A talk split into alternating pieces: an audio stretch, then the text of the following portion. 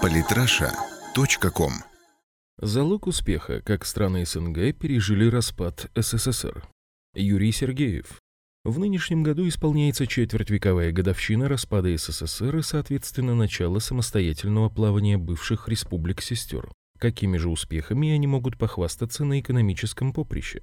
На этот счет существует любопытная статистика динамики ВВП по сравнению с 1990-м, последним благополучным годом в советской экономике.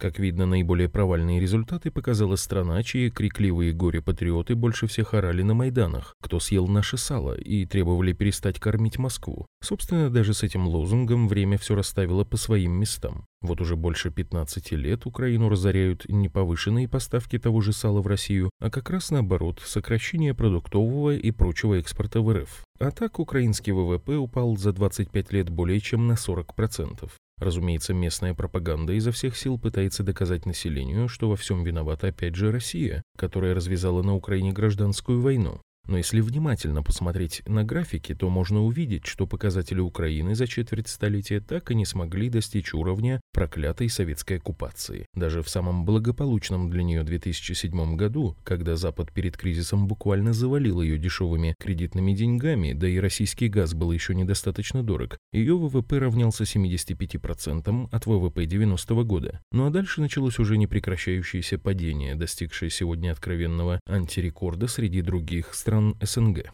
Так что причина этого, конечно, далеко не только в расходах на возросшие шовинистические аппетиты. Тем более, что на территории бывшего СССР есть примеры, когда в странах, живущих, скажем так, не очень мирной обстановке, показатели экономики были куда лучше, чем в незалежной. Например, в Армении, которая несет бремя запредельных военных и финансовых расходов, связанных с поддержкой Нагорного Карабаха, ВВП достиг уровня 90-го года еще в 2003 а ныне превысил его уже на 75%, что почти не уступает показателям мирной Белоруссии. Даже Таджикистан, постоянно балансирующий между опасностями либо сползти в гражданскую войну, либо подвергнуться вторжению исламистов с юга, тоже умудрился превысить советский уровень ВВП более чем на 10%.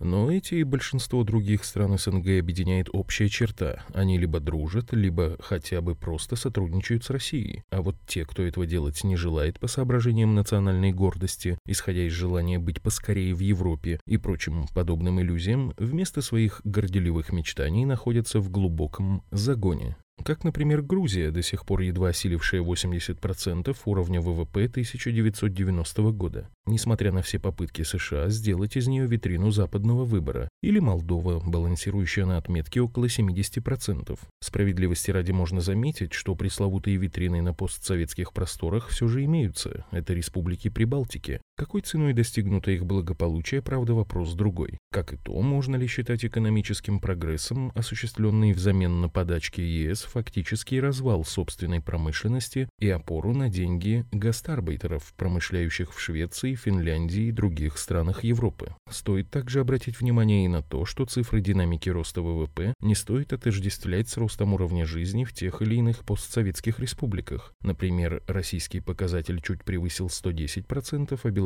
достиг 180%. Ну значит ли это, что белорусы стали жить почти вдвое лучше, чем при СССР и, соответственно, в полтора раза богаче, чем ныне россияне? Нет, конечно. Во времена Союза выплаты были максимально унифицированы. Рабочий, врач, учитель, пенсионер, хоть в России, хоть в Латвии, хоть в той же Беларуси или Таджикистане, получали одни и те же зарплаты и пенсии, рассчитывающиеся по общесоюзным тарифным сеткам и прочим единым документам. А после распада единого государства началась дифференциация. И теперь даже несмотря на впечатляющую динамику роста, ВВП на душу населения по паритету покупательной способности в Белоруссии все равно ниже, чем в России – 17 554 доллара против 25 400. То же касается и средней зарплаты. В Беларуси она балансирует около показателя в 23 тысячи российских рублей против 32 тысяч рублей в РФ. Кстати говоря, европейские Эстония и Литва обогнали Россию по ВВП на душу населения весьма незначительно, а Латвия и вовсе заметно отстала.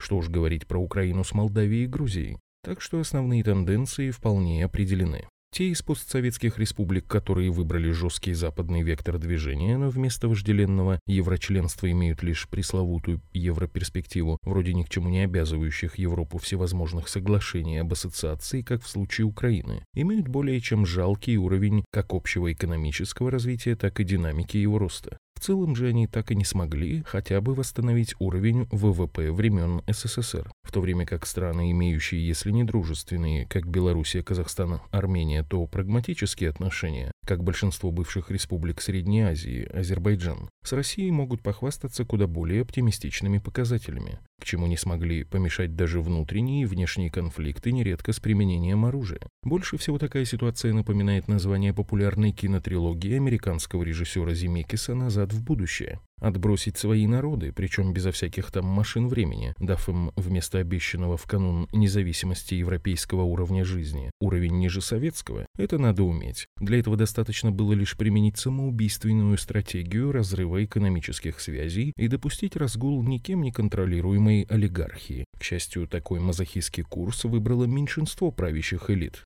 что и дало возможность их странам максимально компенсировать нанесенный распадом СССР в 1991 году урон экономике. Самые интересные статьи о политике и не только. Читайте и слушайте каждый день на сайте polytrasha.com.